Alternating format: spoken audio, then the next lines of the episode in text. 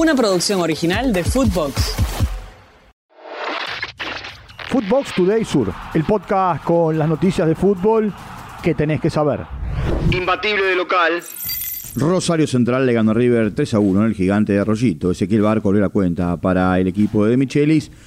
Lucas Martínez Dupuy, Leandro González Pires en contra y el colombiano Hamilton Campas anotaron para el conjunto dirigido por Miguel Ángel Russo en River. Se fue expulsado Enzo Pérez. Central lleva 28 partidos sin perder en condición de local.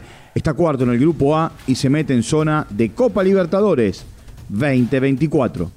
River está primero en el grupo y con muchas chances de conseguir la clasificación a cuartos de final. Tiempo de escuchar a Hamilton Capaz, que fue convocado por Néstor Lorenzo a la selección de Colombia. Bueno, la verdad sí, estoy feliz, contento. La verdad, creo que fue un partido muy diferente. Sabíamos que la forma que jugaba River, bueno, lo más importante es que cuando iniciaron el gol nunca bajamos la cabeza y, y nada, sabíamos que teníamos que ir a buscar y quedarnos con los tres puntos en casa. Se trepó la punta. Racing le ganó como visitante 2 a 0 a Lanús en la Fortaleza. Los goles los marcaron Baltasar Rodríguez y Gonzalo Piovi de penal. Se fueron expulsados José Canale y Cristian Lema en eh, el conjunto dirigido por Ricardo Zielinski. El Pepe Sant ingresó a los 49 minutos, en lo que significó su último partido, jugando con Lanús en condición de local. Tiempo de escuchar a Pepe Sant. Porque Dios lo quiso así, porque el cariño con esta gente ya era de antes.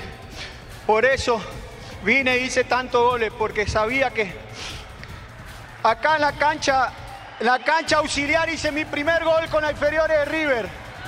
Mi camino estaba marcado, que iba a ser lo mejor acá en la cancha de Lanús. ¡Lo mejor! Con esta victoria la Academia es líder. El grupo B tiene 21 puntos, al igual que Godoy Cruz. Lanús ya no tiene chances de clasificarse a los cuartos de final. Empate con sabor a poco. Argentinos Juniors y Vélez empataron 1 a 1 en el estadio Diego Armando Maradona. Claudio Aquino de tiro libre marcó para Vélez.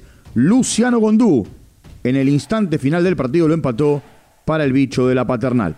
Argentinos suma 8 partidos sin ganar. Vélez quedó a 4 puntos del descenso.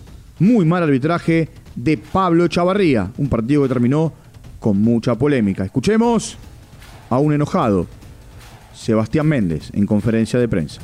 Nosotros sabíamos que había algunos muchachos que llegaban con lo justo y que se iban a terminar cansando. Eh, y en base a eso fuimos modificando.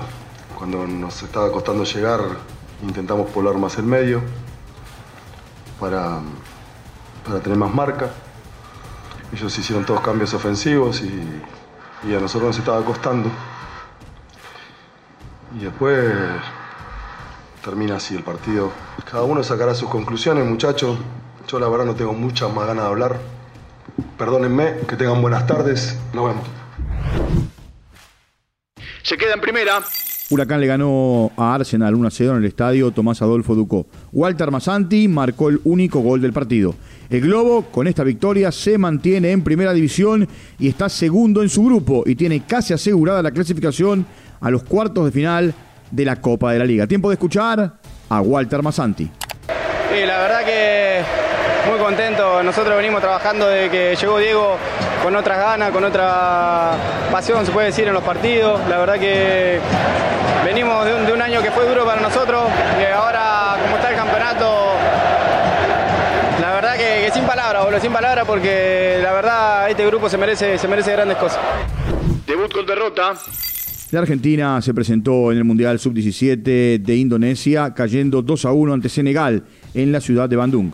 Los goles del partido fueron convertidos por Amara Diouf en dos oportunidades para los africanos, Agustín Ruberto, jugador de River, para la Argentina. El próximo martes, el seleccionado dirigido por Diego Placente se enfrentará a Japón, que en su debut le ganó a Polonia 1 a 0. Footbox Today Sur. Una producción original de Footbox.